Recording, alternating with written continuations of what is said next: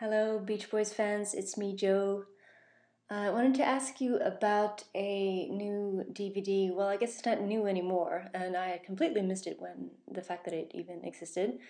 And one of my uh, listener friends, Kervin, let me know about uh, the second part of the Brian Wilson songwriter uh, DVD, which uh, focuses more on his uh, later day uh, writing and uh, I had reviewed the first DVD, which uh, I wasn't crazy about, but I still liked. Uh, I liked the idea of it more than anything, and and some of the content, I guess.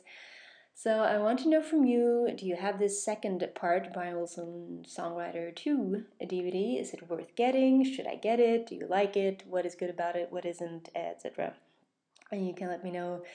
Beachboyspodcast at gmail.com, and I would very much appreciate that. I'd also like to mention my uh, friend Justin has started his own Beach Boys videocast, and you can find that on uh, YouTube.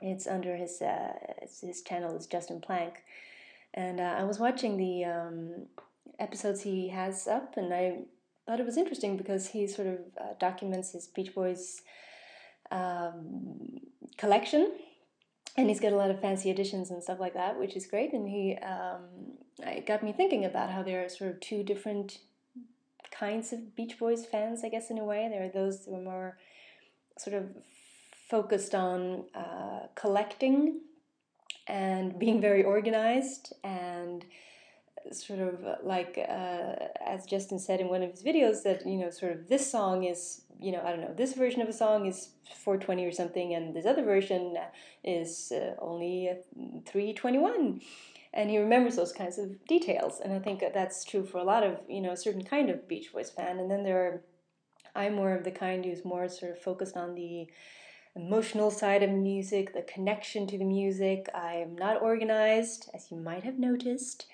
and um, I don't. I do know some details, I guess, but not in the same, not sort of technical details. And I'm not much of a collector, although I should, you know, I, I guess I'd like to be, but it would. I wouldn't have the same focus on the actual collecting of the different uh, recordings and so on.